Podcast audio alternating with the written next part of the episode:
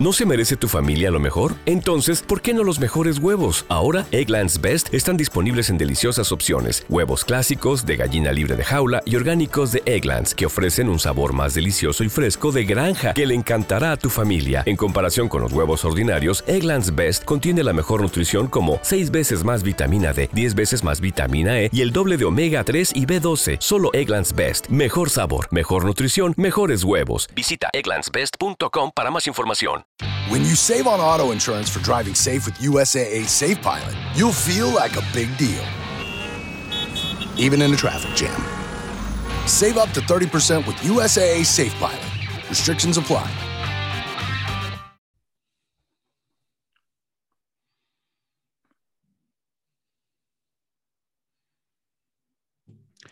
Hello, Cleveland, and welcome back to the DawgLand Podcast. It's been a while, but we're back. It's draft week. Uh, we've got plenty of content coming at you this week, not only on the podcast, but on the dawgland.com as well. But uh, joining me tonight as we kick off draft week is none other than Jack Duffin. Jack, how you doing, buddy? It's been a minute. I'm doing good. It's good to be back behind a mic um, for a change. So, uh, yeah, I've uh, been on a uh, unintentional hiatus. Yeah, and I actually wanted to start right away with that because I seen Paul Brown's tweet yesterday, and like I was absolutely floored. And he said there was a, uh, you guys got blocked or copyright or because of a copyright because of uh, song licensing. And here I thought it might have been from the intro with um I forget the name of the band honestly. Um, that's in your guys' intro. The Clash London's calling. Yeah, and then or um at the end with Danger Zone by Kenny Loggins because feeling like you know people get copyrighted left and right over here in America for song licensing things and videos or anything. And I'm thinking like, man, they finally got him for that. But here, and I will let you explain this. It's from an episode from like when you guys first started back in like 2018. So uh, go ahead and explain what's been going on. Uh, what's the update, if you have any, on the status of the podcast, getting it back up off the ground. Yeah. So effectively, it was the end of a, um, I think it was a couple of years ago. It was the end of a win we came off, and it, it wasn't me. I'm I'm a, uh, the, the editing on that podcast, luckily. Um, but we used to just throw in some different songs for like 30 seconds at the end of a, a pod after we won, of just like, hey, mix it up with something. And uh, apparently one of them got flagged by I think it was Universal, and um, yeah, we, we got caught. Um, and the fact that it's ages ago is just nuts. Um, but yeah, that that episode's now gone, disappeared forever. But uh, we're waiting for it to go live. So at some point we're going to be back soon. We're waiting for them. They said, "Hey, delete the episode, and we'll put you back online." We delete the episode, and they've now not got back to us. Um, so yeah, so, soon, guys, we'll be back daily. Um, we haven't run away. Um, some people assumed it was a battle to the death, and I, I came out as a winner. Which uh, thanks for all those that uh, backed me. But uh, yeah, it, it's one of them bizarre things that weird stuff happens. So the Paul Brown podcast will be back. We just don't know when. Uh, but looking forward to hearing you, Paul, Ian, everybody over there. Uh, back. This might be my pre-draft exclusive. Yeah, you might you might get my pre-draft exclusive, and I don't appear anywhere else. I'm honored, and uh, I'll have to talk to you about something uh, after the draft as well, or about the draft uh, after we're done recording. But uh, you know, you've been a machine since the off season began when it comes to articles and you pumped out a couple more this week so i wanted to get you in here to talk about them also talk about the draft obviously. And because i forget for those that don't know my name is jack mccurry. I'm the editor of the dawgland.com i'm also been a, a co-host here with anthony Joki. i forgot to introduce myself jack. That's how, how long it's been. It's been a month since we've done an episode so kind of forgetting how to do some things around here. But uh yeah we're talking about the draft obviously and um jack your first article last week was excellent. Still getting rave reviews. Everybody on Brown's Twitter, it's like every day we're seeing a new somebody new somebody posting, "Hey, this is great work by Jack." You know, Jake Burns did it, Lane Adkins. I mean, everybody in Brown's Twitter has been so supportive of this. You made a essentially an analytics draft board, and you you took the relative athletic score that's created by Kent Lee Platte, aka Math Bomb, and you took essentially what what we know the Browns like in terms of guardrails and all that, and created a draft board using different mock draft simulators, Uh, it's really great stuff. If anybody hasn't seen it yet, go to the dawgland.com. I will actually put it in the description of this episode just so you guys can check it out. Jack, some fantastic stuff, man, as always, coming from you. Yeah, it was a really interesting one. And we've been playing around with it. And what we've been doing on the podcast is effectively going through the different days of, hey, day one, day two, day three for each different position. And then just chatting about the guys basically through everyone, but saying, hey, this this guy doesn't match because of age. This guy doesn't match because of um, lack of athleticism. This guy there's uh, some other issue with.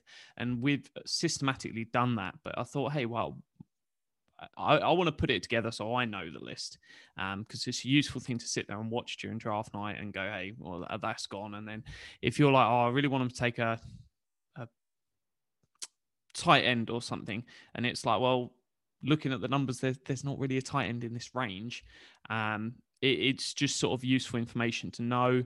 Um, and then also just of like, hey, if you hit, if you listen to podcasts, someone's banging the table going, oh, I really want to draft this guy. And I'm like, well, he's not athletic and he's the wrong age. It's like, eh, it's, he, he, he might have great tape, but and lots of it is just guessing. And I'll start with that. It's, it's we've had one draft, and um, we've seen that they drafted really young guys, and I, I've actually set an age limit higher than the Browns used last time. So um, I, I, I, gave a bit more of a cushion there because we don't know. It could just be small sample and one draft. Um, but yeah, everyone was really, really young. The oldest is Jordan Elliott, and he's 22.7 come week one of last season. So that there, and the relative athletic score, there was actually Bryant was under that threshold that I set, but everyone else was sort of comfortably above it. Um, bar one that was close, um, which was Nick Harris, was just above the 6.66 that I set. Um, but they do like athletic guys. And then you've got an example, Grant Delpit last year didn't test, so doesn't have a relative athletic score and thus wouldn't be on my board. So it's not saying, hey, I 100% guarantee they are only going to draft these 88 players that I've found. And it, it's still a large pool. Um, but it, it's just a way of sort of narrowing it down and going, hey, this is roughly probably what they're looking at. Um, there will be some crossover. There'll be other guys that there's obviously lots of stuff these scouts do of off-field issues. Um, the the the quarterback that one quarterback that I pulled up and quarterback and relative athletic score they probably don't care that much about has an issue with Baker off field. So it's like it's, it's not likely to draft. Uh, allegedly, Elling. we don't know for sure if this guy has a real beef with Baker. Ah, well, I'll say it. Um, that it, it, there's loads of other stuff. It, it's not as simple as you put the numbers in and press return, but it's just really interesting information. And uh, no, I thought that's what I'll, I'll put out. And uh, no, it's, it's gone down really, really well. So loads of people seem to have enjoyed it. And just an interesting way of looking at it. And I, I averaged off four different mock draft simulators. The reason I did four is because, hey, especially once you get past those top sort of 50 players, um, you get such variations. And there's some drafts where I'm sat there and, oh, this guy, 110, you'd have to draft him to get him. And then I put him into the next one and he's like, oh, he's 350th as a player. And I'm like, right, let's put him in four different ones and then we'll see roughly where we're at. Yeah. I mean, I mean, it's, I've really great stuff. Like I said, go definitely check it out. Like you have it you have it by position and then you have it by pick. And I think it's perfect because, you know, some people will say, well, Joe Tryon, for instance, you have him as a potential trade down to about the 45th pick. Well, a lot of people are saying he could be a legitimate option at 26, but you know, based on what you've done with mock draft simulators, you're saying this guy, he's been a, he's been in the 40s. I know mock drafts and the legit draft are two completely different things. But it's interesting that you have a guy like him at about the 45 pick, 45th pick mark, but he could be a legitimate option at 26, along with guys you have ranked at 26, Jayson Oweh out of Penn State, Jaelan Phillips, uh, Azeez Ojulari, and Gregory Rousseau, who didn't test out very well athletically, but has been linked to the 26 pick. Peter Schrager from Fox Sports and the NFL Network had him as the Browns pick at 26. So it's very interesting the way you assembled it all. And I really like how it's all laid out. And so you could you go right to the pick and then you see what options are there at each position. It's really simple as any any any Browns fan can look at it and be able to uh, read it and understand what you're trying to do here. Yeah, and it's about making it really approachable. There's no point going into big details on hey well why am i excluding this person? What why is that? And sort of a long write-up. It's very much just sort of a it's a handy nice guide that you can just flick to. Um, and lots of people this is something i've really enjoyed. Lots of people have taken it and done their own mock drafts with these different simulators and gone in their head of going right i'm going to base it on i can't draft anyone not on this list and they'll sit there and then play with it and I've had loads of people tweet me and gone, "Hey, I've, I've used the, the guardrails you put together and the guardrails board. Here's here's the draft I come up with." And loads of people like, "Well, I love that, that mock." And people have tweeted it, and you, have got people like Stephen Thomas have said, "Hey, that I, would be really happy with that as a draft." And it's like that's sort of a testament to it, it's not ridiculous what they put together. And there was sort of lots of fears when Berry came out. I think was it 114 or 124 players. 114. He said that they they have draftable grades on, and people are like, what? They're not going to draft someone out of the top like 120 picks, and it's like, well, no, because that, that's spread out through the entire draft, and obviously, it's it's one that in hindsight I probably should have tweaked the way I did it. Um, but I sort of excluded anyone that was going to be gone by 26, sort of a high round quarterbacks, high round linebackers, high round offensive tackles, because a player like Penei Sewell probably would be on their board. Um, whereas I was just like, Penei Sewell's not going to be there, get rid of him. Um, which, yeah, made more use for what I was trying to build it for. But because mine was all done before Andrew Berry did his interview and said 114. If I'd have done it before, I'd have said, right, sod it, let's put everyone in. And uh, the, I could have probably, maybe next year, I'll list a secondary list on the bottom that has guys that we have a great relative athletic score but no age, or we have um, and age, but did not test for a relative athletic score, um, and put them in sort of the unknowns at the bottom. So uh, maybe next year, got some tweaks and changes, and I'll, I'll keep some blacked out areas which um, there's not a player listed, but then I might put them in white writing just to be like, well, we're not going to draft this guy, but he, he, he, would be on the list. Yeah, I mean, you look back at last year, um, Grant Delpit did not test. All you had was his age, his height, and his weight. But I mean, I think the Browns might have something similar to this in their draft room to where they have everything laid out in terms of data like you put together. But at the same time, it's only a piece of the puzzle. I'm sure the scouts all said this guy is great, value, great talent. You can get him in the middle second round. Um, the Browns actually peeled back. They were at pick 41. They moved back a couple spots, gained an extra pick, and still took Delpit. They might have been, he might have been higher on their board, and they had no nothing to base it on um, athletic wise, athletic profile wise, but they seen what they liked on tape.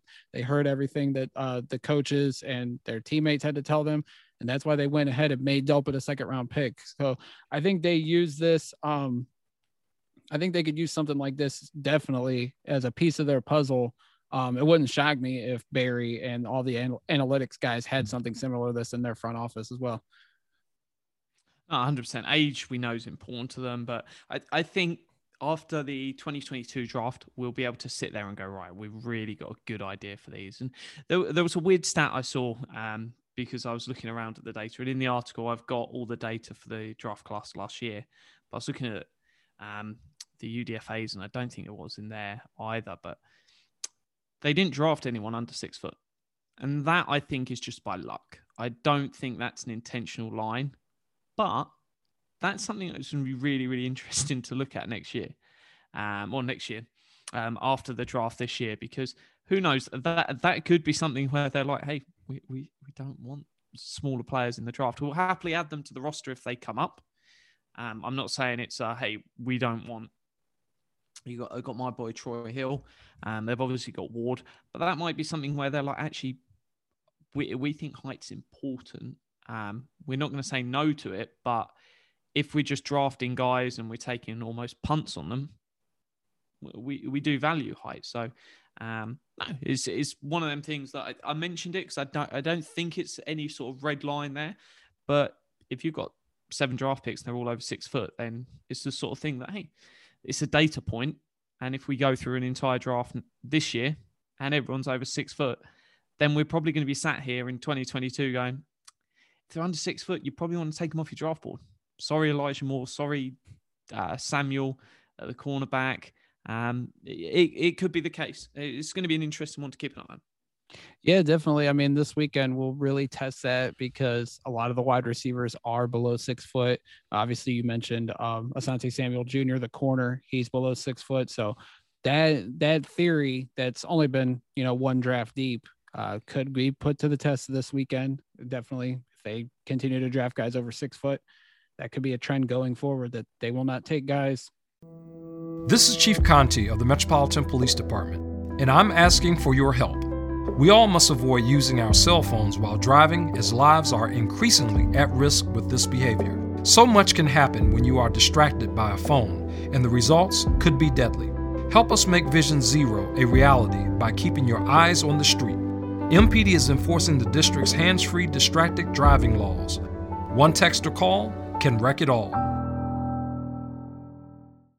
Smaller than six foot tall, which is interesting, but I mean, that could be something they look at uh, data wise and say, hey, we like our guys to be taller. Especially, I think Joe Woods, because of his background, does he like taller corners or does he like the smaller ones? Obviously, we have smaller ones currently on the roster, but if we draft a corner, say that's six foot or taller, and maybe we, we double dip and draft two, that could be a trend going forward where Joe Woods likes taller athletic corners in his secondary. So definitely gonna be something to watch. Yeah, and even looking at the UDFAs, 10 different UDFAs, all six foot plus. So, um, yeah, crazy, crazy, crazy. Yeah, absolutely. Um, let's kind of go ahead and continue talking about the draft. Um, before we get to your other article, uh, obviously we're looking at pick 26. There has been scuttlebutt about trading up, and I know you don't like that conversation, Jack. But looking at Greg Newsome, that's obviously, I think, been the hot name. There's been two hot names, I would say. Greg Newsome, the corner out of Northwestern, and Rashod Bateman, the wide receiver out of Minnesota. Jack, I don't know if you would agree or disagree, but if they were to move up, I feel like those might be the only two guys they would consider moving up for. And if they're going to do it, and I heard, I think it was Stephen Thomas and Jeff Lloyd, they were on the Not the Same Old Browns podcast. Um, they said if they're going to do it, they're going to have to go into the teens. So based on what you've read, watched out of those two guys, would you be a proponent of trading up to add one of those two to the roster? Not even talking about just trading up the cost, etc., but looking at the talent. Would you be a proponent of moving up for one of those guys if that was the apple of Andrew Berry's eye?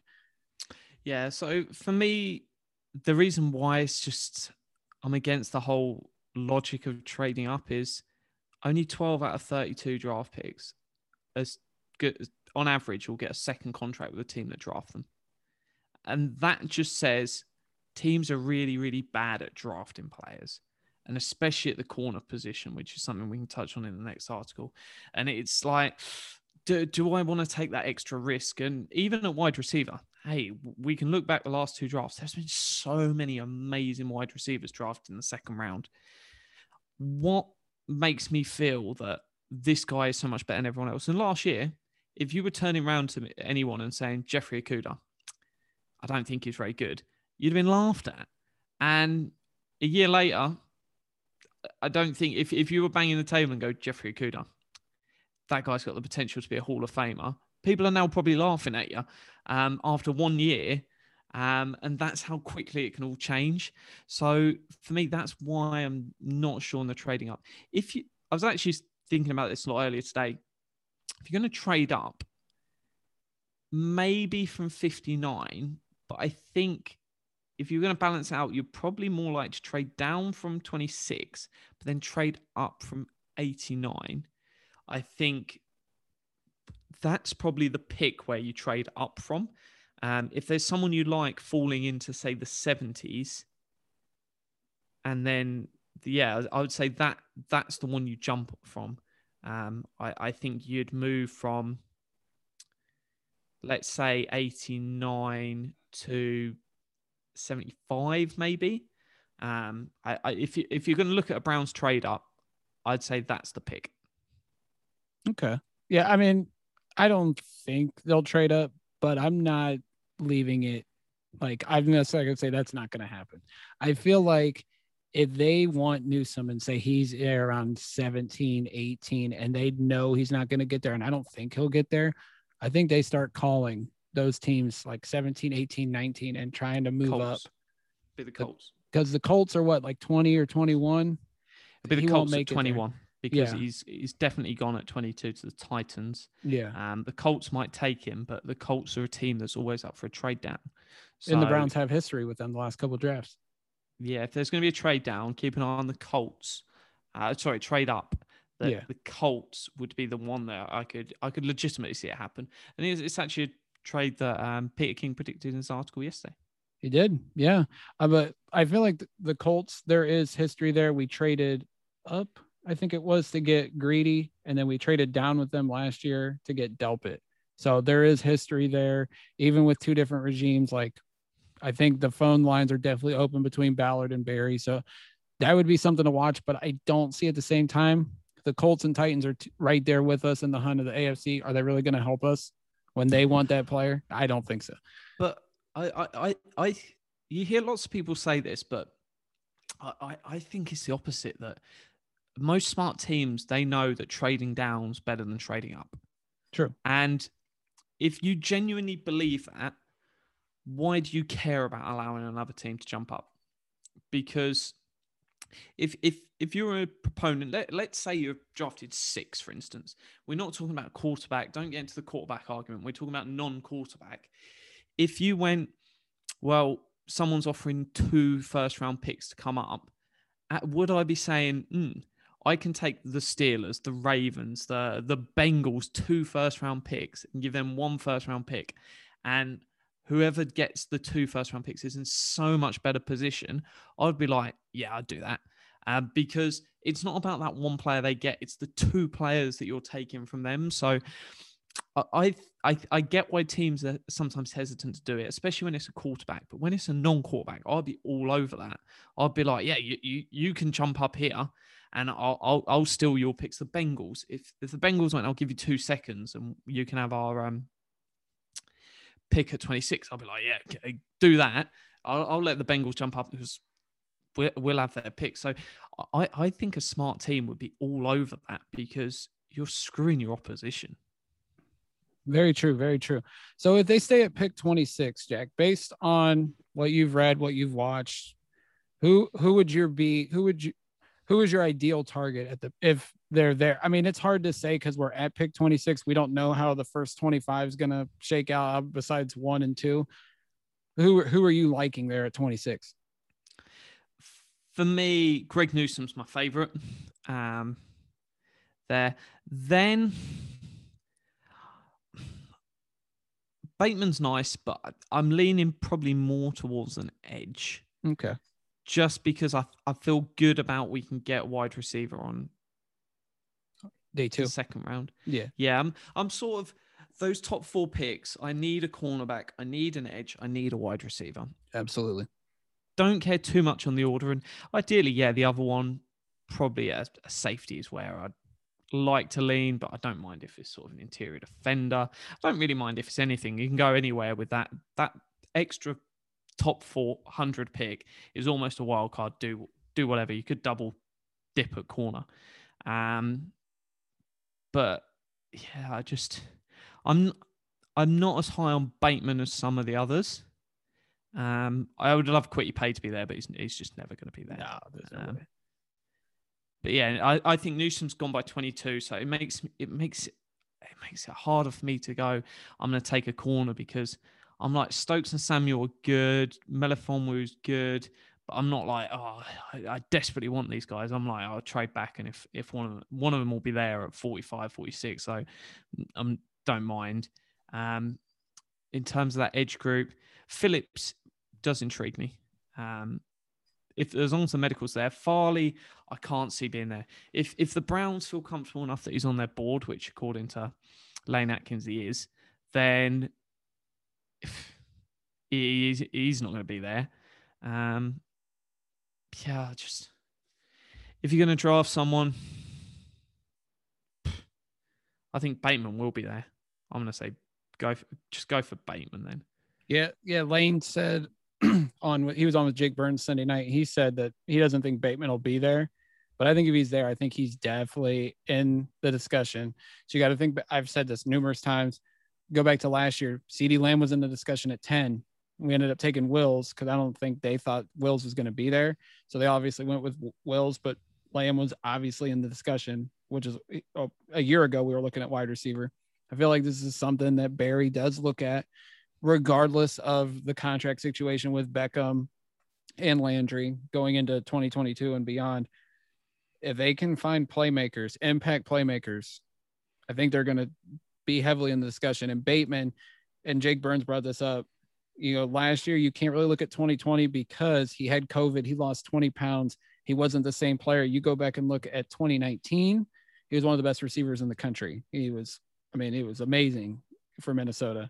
So I do think he'll be. I think he might be there at 26. I tend tend to think like if Lane Adkins doesn't think he's going to be there, I trust Lane because he he knows what he's talking about when it comes to football. Um, so if he's not there, obviously, and I don't think Newsome would be there. If he's there at 26 somehow, that would be a shocker. I do think they'll go edge just because Clowney's on a one year deal, Takk McKinley's on a one year deal. They need to look at something just in case neither one of them work out. Uh, I like Jaelan Phillips, but the concussions thing worries me. So I'm at the point where I would look at Joe Tryon or Jayson Oweh, or even if they peel back a little bit, they could still get one of those guys. But even if they don't get one of them, Payton Turner looks really nice based on you know what I've seen, what people are talking about. They can get a nice edge rusher at 59, or if they move up from that spot. So mm-hmm. there's tons of options there. I'm, I'm just ready for Thursday night to get here and see how it all shakes out. Yeah, and uh, the re- the reason why wide receivers really really important, and lots of people, whether it's with with the Bengals at five, people are chatting about hey Penei Sewell or Ja'Marr Chase how much does an elite offensive lineman make a difference? And Joe Thomas, Joe Thomas is not just an elite, he is Hall of Fame left tackle. Hall of Fame. Easy. How much difference did he make during his time? And, and, and that's a genuine question that you can ask of like, did he take a okay quarterback and make him a great quarterback? No. Um, he, he was incredible at what he did, but it's it's where that if you gave someone, hey, this is going to be turn it into an elite offensive line, that's great, but it's not because it's not just Joe Thomas. You're relying on four other dudes to be good next to him. Um, as long as they're good, it's it's fine. Um, but one one two people struggle. It doesn't matter that Joe Thomas is amazing if the other side of the line's not good enough. Whereas if you look at how good these elite wide receivers make their quarterback, and everything's got to be, everyone understands that quarterback's the most important position. Well, then the, the next question comes back after after you find a good quarterback is how how do we make the quarterback better? And it, it, it's about having talent at wide receiver. Wide receiver is the most important position. It doesn't matter about your running back, your tight end, all your other stuff. Is that's nice to have the elite wide receiver really makes a difference because that just makes your quarterback's life easier. They can miss by half a yard and that wide receiver is going to get it. It's not going to be a pick six and go the other way. That that sort of stuff it makes a world of difference. So there's no reason taking a quarterback, a wide receiver that high. Um, so no, I, I think is certainly in the discussion. A smart front office like this, and yeah, Corey Coleman, it wasn't a good pick, but they they do know the positional value. It is very, very, very strong. And if you're saying wide receiver isn't important, then you're also saying a quarterback isn't important. And that is nuts in the modern NFL. Those two positions are more closely linked than any other. Absolutely. The thing with the Bengals, though, I feel like a lot of people are saying, like, take Penei Sewell or even Rashawn Slater at five. Joe Burrow got his butt kicked last year. And here's the thing with the Bengals they have Mixon, they have Higgins, they have Boyd. They did lose AJ Green, so they don't have a legit number one wide receiver.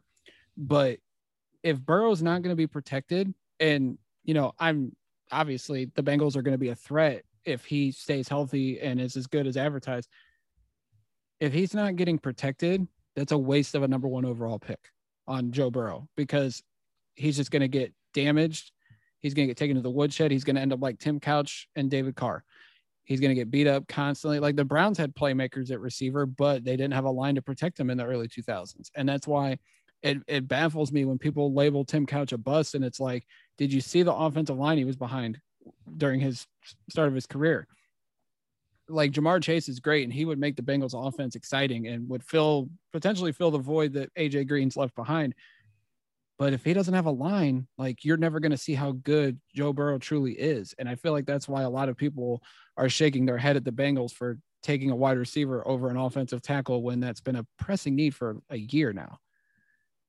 Uh, me, if I was the Bengals, uh, if I'd obviously be banging the drum for trade down, but uh, if they're gonna pick, then um, I'll get get me Chase, and um, you can then spend a couple. You can spend a two and three on a O line. You can spend a pick next year on O line.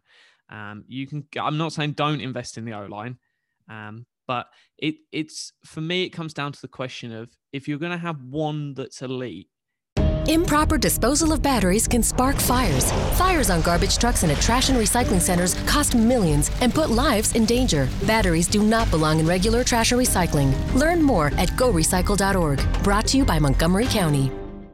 Obtén los precios más bajos de la temporada en Macy's en todo lo que necesitas para la primavera, como un 50-60% menos en trajes, blazers y pantalones de sus diseñadores favoritos.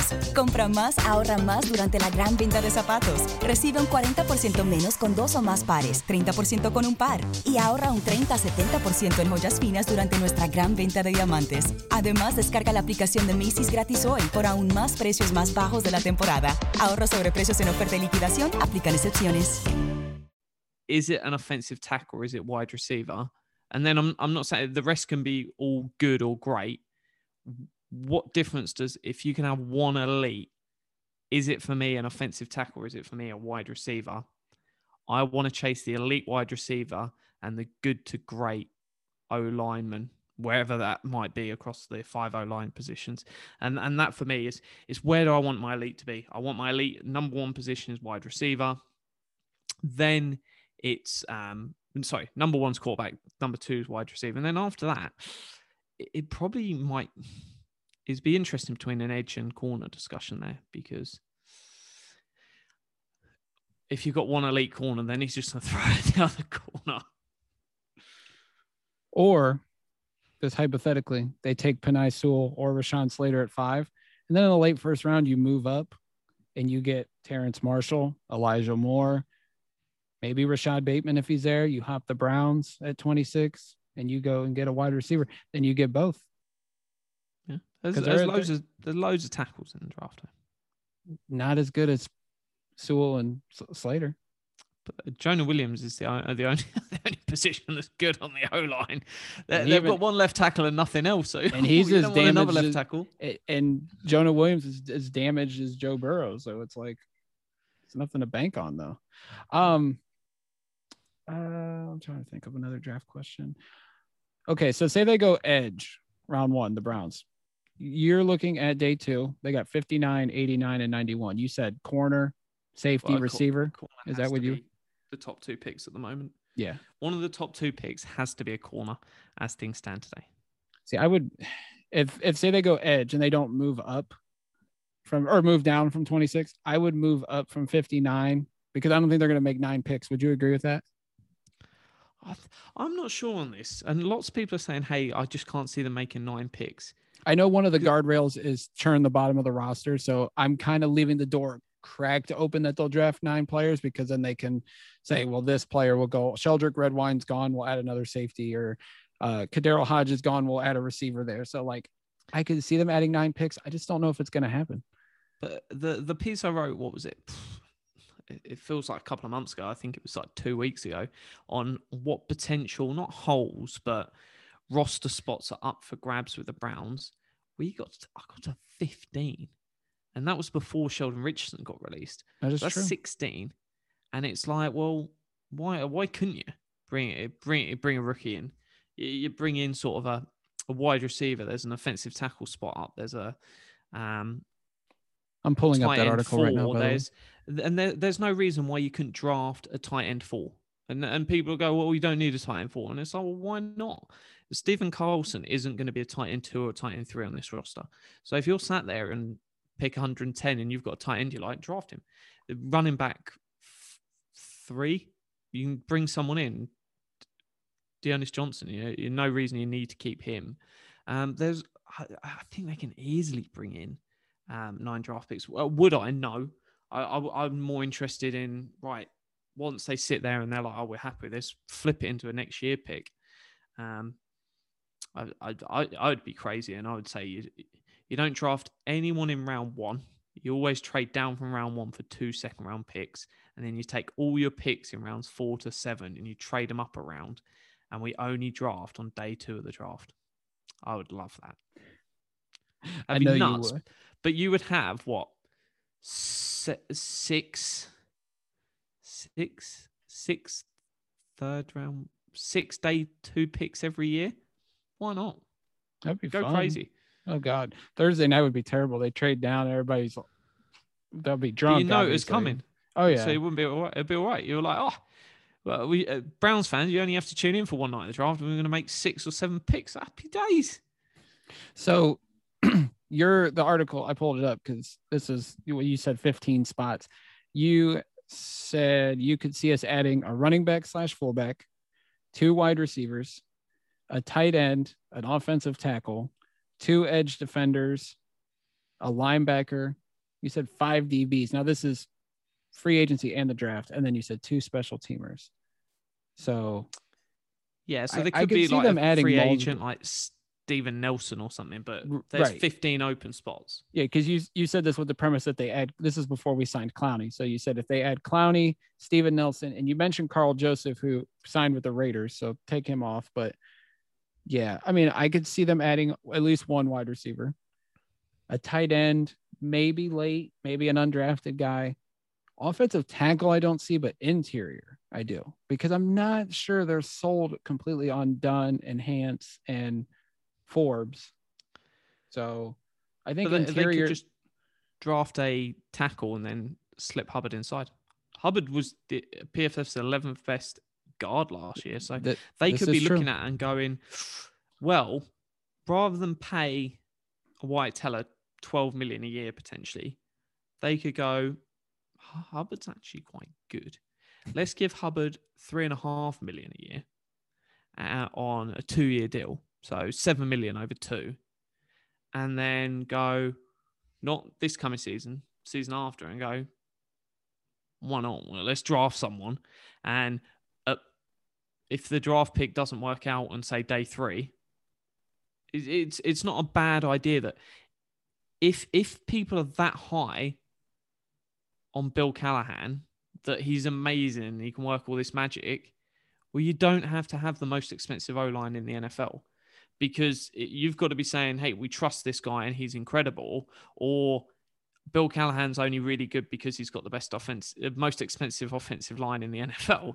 So it's that kind of. It wouldn't surprise me if they do some interesting stuff like that because, uh, as well, it means you keep Joel Bitonio longer. It's not saying, hey, we're going to go cheap here. It's saying, right, rather than get rid of Joel Bitonio and pay Wyatt Teller, you're going to go, right, let's let's sort of edge this around. So, yeah, I, I, wouldn't be surprised if they add an offensive tackle because, hey, Jack Conklin could be gone in two years' time. And I know that's two years into the future, but draft now. Let, They're let- looking ahead. Barry let's draft someone in the third, fourth round. And if you sat there and, you- hey, they, they just swing tackle for two years, and then you're like, actually, Browns fans don't mind that Jack Conklin leaves because we've got this guy that we drafted in the third, fourth round. Bill Callahan's turned him into a, a guy. He had to come in and play two games because someone went down, and he's the absolute nuts. Absolutely. Uh, as we ramp things up, you wrote another great article. It went out this morning. You actually been sitting on this for a couple weeks, and we finally unleashed it onto the uh, to the the uh, Browns fan fan base. It was the title of it is "Where are the best players drafted by position, and why should we care?" And Jack, I'm always amazed because when I go to look at these to edit them, and you you were, you've been telling me about this for weeks, and I go and start reading it, and it's just like holy crap, dude. The time you take on these articles is amazing. I'm always impressed. Uh, you went very in depth and you broke it down position by position and you use data and you just say, this is where wide receivers should be drafted. This is where offensive tackles should be drafted. And dude, I it's kudos to you, man. You put the work in and it's fantastic work. And it doesn't go unnoticed because we always get solid feedback from everybody on it. All right, cheers. Uh, this one, yeah, it's been.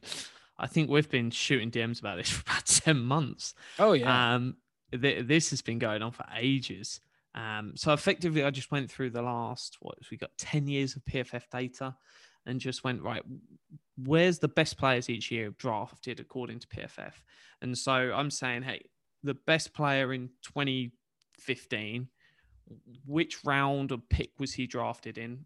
Average it off, and the average is interesting from the number, but what really interested me was, hey, how what percentage of players are taken in the first day one, in day two, day three, UDFAs, just to get that sort of feeling of like, hey, where are the best players taken? Because Quenton Nelson was an interesting discussion for me a couple of years ago where I felt like him in the draft. I, I was like, look, he's the only player that I felt was a lock to make the Hall of Fame. Not Baker, not anyone else. He was the only one where I looked at him went, that that guy is he's something else. Um, and at the same time, I, I would have been horrified if the Browns drafted him. And it's not so much position; it is positional value, but it's also that well, you, why are you getting a guard in the first round? You don't need to reach that high to get a guard. And that's sort of a lot of what this article stemmed from. And it's, hey, out the top 25% of guards in the NFL each year, 42% of them are taken on day two. So it's like, well, why are you really drafting someone on day one? 25% of them went on day one. So it, it kind of works off of that. And no surprise, the highest percentage for players taken on day one um, were, is quarterback, 71% of them. Obviously, you've got the exceptions like your Brady in there, really dragging day three up to 14%. Um, but it, it's one that is really interesting to look at that. And the two other positions that are up there is edge defender and offensive tackle. They're the only two over 50% of great starters, top 25% players in the NFL. Um, get drafted in that first round. So if you're looking for that stud at quarterback, at tackle, an edge defender, you pretty much need to look in the first round. And, and that was sort of a, an interesting note for me to go, hey, it, I've always been a, a, fan of the trade down, but these are probably three positions, and I knew quarterback was in there. It, I, I was on record a year ago saying, hey, unless you need a quarterback, why, why are you using the first round pick? Let's go and get multiple first round picks instead. But it goes because it's not always about hey this is what i value I, would wait on this i'd wait on that it's um one of going well if, if the nfl's really really high on a position and all of the best players are going in the first round you can't afford to wait till day two um, sometimes because everyone's gone um, and obviously there's exceptions in the same way though no one's drafting anymore at pick 199 and going it's a, it's a good spot to find a Hall of Fame quarterback. It's just nuts. Don't look at the exception. Look at this the standard grouping. Was there anything in this that like surprised you looking over the data? Yeah, so one that really stood out to me um, was when we started looking at UDFA's. Um, so new running back was going to be high. 16% of UDFA's uh, 16% of running backs who are great um, UDFAs. We knew that. You can get running back anywhere. But the one that stood out was cornerback. And I know it's harder for PFF to sort of grade coverage. Um, it's not as binary as passing a ball, catching a ball, rushing a quarterback. It, it's it's more complex. But according to their data, 20% of the top 25% of cornerbacks in the NFL. So you great players. We're not talking the elite. We're not talking just the above average. We're talking great. Uh, the UDFAs, which really, really surprised me. And sort of, I started chatting to PFF Brad, great, great follower, and just said, this, this doesn't, the number doesn't seem right. And he, he was saying, well, it sort of depends what you're looking for in a cornerback. If you're looking for someone that plays press man coverage, they them guys do actually really need to be high. Whereas if you're more of a zone scheme, you can pick up zone corners basically anywhere. Um, and, there's that part of the divide into it. Obviously, you've then got slot corners, which aren't drafted as high. They aren't paid as much, even though they're, they're really important. Um, so, yeah, that was sort of a, a particular interest um, that I saw. And I was like, hmm, that, that's interesting one to note because some positions, it's like, hey, yeah, you need some UDFAs to that you pick up just to fill out your camp roster and make sure you've got bodies. But almost you need to be targeting these ones like cornerback, like running back. Um, interior defender did quite well, whereas some of the other positions, quarterback, 3%, um, tight end, 6%, center, 8%, 9% at wide receiver. Those are positions where you're, you're unlikely to find anything awesome from a, a UDFA. The best thing on this, and this is you're basing, basing it on your top 25% thing, 2% of kickers were a day one pick. And I think there's only one, and it was Janikowski. That is. well, in, in, the notes, I, I, I, went pretty strong here. I went, um, my take on kickers. Um, here, I'll read it it says if you're spending a day one or two picks on a kicker, then you should really be fired before you make your next selection. Even a day three pick is wasteful based on the numbers. And I can remember because I was with uh, with you on your podcast when they drafted Seibert, and we both didn't like it just because why are we drafting a kicker in the fifth round? Like it's if you draft a kicker or even if you draft a punter, like I think Jacksonville drafted a punter before Russell Wilson in 2012. Like what what are we doing here, people? Like, and then Tampa, and this is a great tweet I seen today. They traded up for Aguayo. That same GM just won the Super Bowl and brought back every single starter.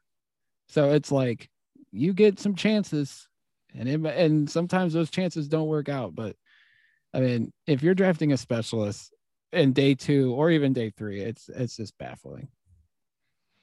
Yeah, no, it's, it's crazy some of the stuff we see. And it, it just goes to show us like being smart isn't good enough and being stupid doesn't guarantee you're going to struggle in the NFL. It's a weird old world. Um, but no, it's it's one that it's about trying to find these little edges. Um, and it's it's balancing that, hey, here's my positional value argument, or here's the reality of it. Um, and then just sort of working out between the two what you decide. And I, I just thought it'd be interesting, and it, it definitely turned out that way. Um, this one just to sort of come together with a list. I've included the top ten percent and the the top fifty percent. I think is more important. The top ten percent is a bit of a hey. Um, if you're trying to chase elite, where does it come from? But in the same time, how often are you sat there in a draft and going, yeah, we feel this guy is going to be a top three quarterback in the NFL atop this because there's just so few. Whereas if you're saying, hey, a top eight quarterback, a top eight running back, a top eight tight end, a top eight center, that's a realistic thing to chase. Um, ideally, top 16, top half of the league. Yeah, that's that. That should always be the goal. Um, but no, it, it's sort of it, it's just an interesting data set to sort of look at and sort of see, hey, what should we do and sort of just understand about positional scarcity and wide receiver. I thought was an interesting one. The fact that um, what are we at with wide receiver? It's basically 75%, just over 75% of the top wide receivers go by the end of day two. So while fans are like, oh, let's, let's, let's take a punt on wide receiver on day three, well, there's a good chance it's basically a wasted pick. You're going to get someone like, hey, we're hoping Donovan Peoples Jones become something. And it's not saying, yeah, once you get past that threshold, oh, everyone's crap. Um, but it's also then looking at something and going, hey, center, 38% of centers who are great are taken in day three. So where you got some of these teams looking at taking a center potentially at a late first round, they're nuts. Um, and it's finding those little things and just going, he, he might turn out to be the best center in the NFL, but does it matter? Yeah, I mean, J.C. Tretter was a day three pick. Nick Harris was a day three pick. I mean, you you tend to see. I mean, you could look at this and then you think back to certain picks, and it was like, yeah, you can find a starting center day three. Um, you can find depth right corner and turn them into like 24% of day three corners were end up being in the top 25 by by your uh, data. Richard Sherman was a fifth round pick. I mean, that's that's the best case. I mean, you look, people people were like, people trashed the Seahawks draft. I think in 2011, and most of those guys ended up in 2011 and 2012. Like two years later, they won the Super Bowl. So it's like, as long as you have good scouting and you know what you're doing, you can build a competent roster. You can find gems in the late rounds based on what you're looking at and you looking at this data and you're saying like, hey, we can find certain positions in these rounds, you could become a Super Bowl contender. As long as you know what you're doing, you looking, you know what you're looking for, and you know you can get it in certain rounds. It's, I mean, as long as you put the right pieces together, success is made any day of the draft. Yeah, no, it's it, there, there's certainly opportunities there, and it's just trying to play an edge. Um, we started the show by saying, hey, 12 out of 32 picks in the first round are the ones that are going to be successful, get a second deal on average. Um, but if if you can play a small edge, um, and as I was just mentioning what happened in Tampa, Tampa was an awfully run organization, and then they won the Super Bowl. Um, so it, it, you've just got to play your edges, and then it's a lot of luck. Lot luck, of luck is the biggest factor. Absolutely. Um, and so yeah, you've just got to see how it rolls. Um, but no, we've it, it's really nice from the past couple of off seasons where Jack can attest to this. I, I spent most of my time swearing and um, just unhappy that we make what I would consider yet another stupid move. And um, no, it's it's been a, a thorough joy.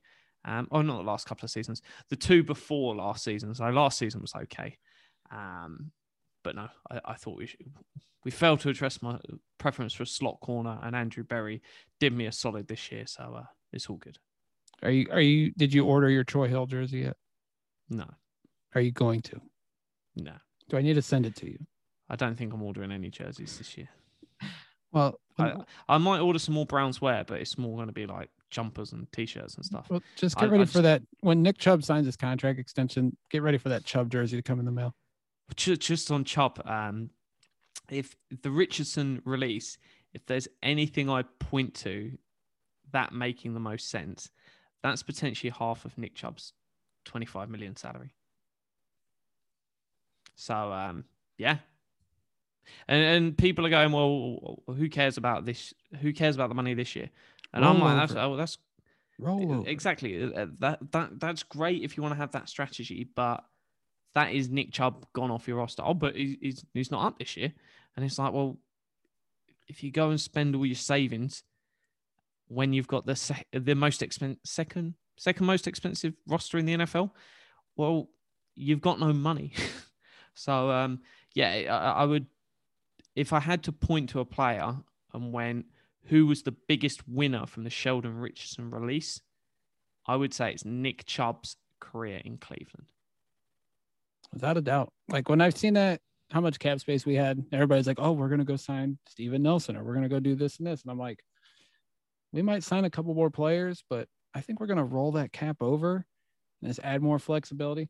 Over the cap is it's weird right now because it says we only have nine million in cap space next year, but I feel like we have more. I feel like we have more, but because I could have sworn we had like 40 million, like a right when free agency started, unless something changed. Uh, obviously, the projected salary cap is a little different. So, um, but I feel I like we're going to have like 205 million next year. Yeah, but um, I thought we had more cap space next year, but I could be wrong. But roll the cap space over and create to and continue to create flexibility. That's what this front office is doing. Like, they haven't got the cap rollover added into that, I don't think. Yeah, I'm not sure. But yeah. But like but honestly, like cap roll like the cap rollover and draft capital, like if they trade down Thursday night, Jack, it would not shock me if 2022 picks are what they get back in return Oh, in addition to going to chase. Yeah, because they like to have draft capital. They like to have this flex flexibility because they're setting themselves up long term. It's not just going to be everybody's like, oh, we got to go for it now. We got to go for it now. No, we don't. Like continue. Just... we we are a Super Bowl contender right now with this roster. I would rather be a Super Bowl contender this year and the next year and the next year and the next year. Like we don't have to go all in. Like maybe we make a trade for Stephon Gilmore. I may have made a bold take like that on another podcast, but um, yeah, I mean, I, I think I think you said Steve Nelson's name wrong. well, Why do I want to give up a third round pick for Gilmore when I can get Steve Nelson for free? Well, you know, Jack, I- it was a bold take. It's it's not Chase my value. Chase my value. But But it's it's aggressively chasing value, and Yeah. and that's what lots of people don't understand. When when you say we're aggressive, lots of people confuse that with wasteful, and it's like you don't have to overspend just to be aggressive. yeah, You're aggressively chasing every edge and bit of value as possible, and that does mean moving on from a player like Richardson. Um, so no, it's it's an interesting one on what they do. Um, as you said, they want to be su- sustainable with this. They want to sit here and have a ten-year window where the Browns are in the playoffs nine out of ten years, and that's that's what I want as a team. Um, it was Ozzie Newsom when he was running the Ravens said our goal every year is to make the playoffs. Once we get there, there's lots of luck and lots of other stuff, but basically the goal has to be every year from a front office perspective, make the playoffs. And that for me is all I want. Let, let's play January football. If we get there nine times in the next 10 years, it's a good chance we end up winning it.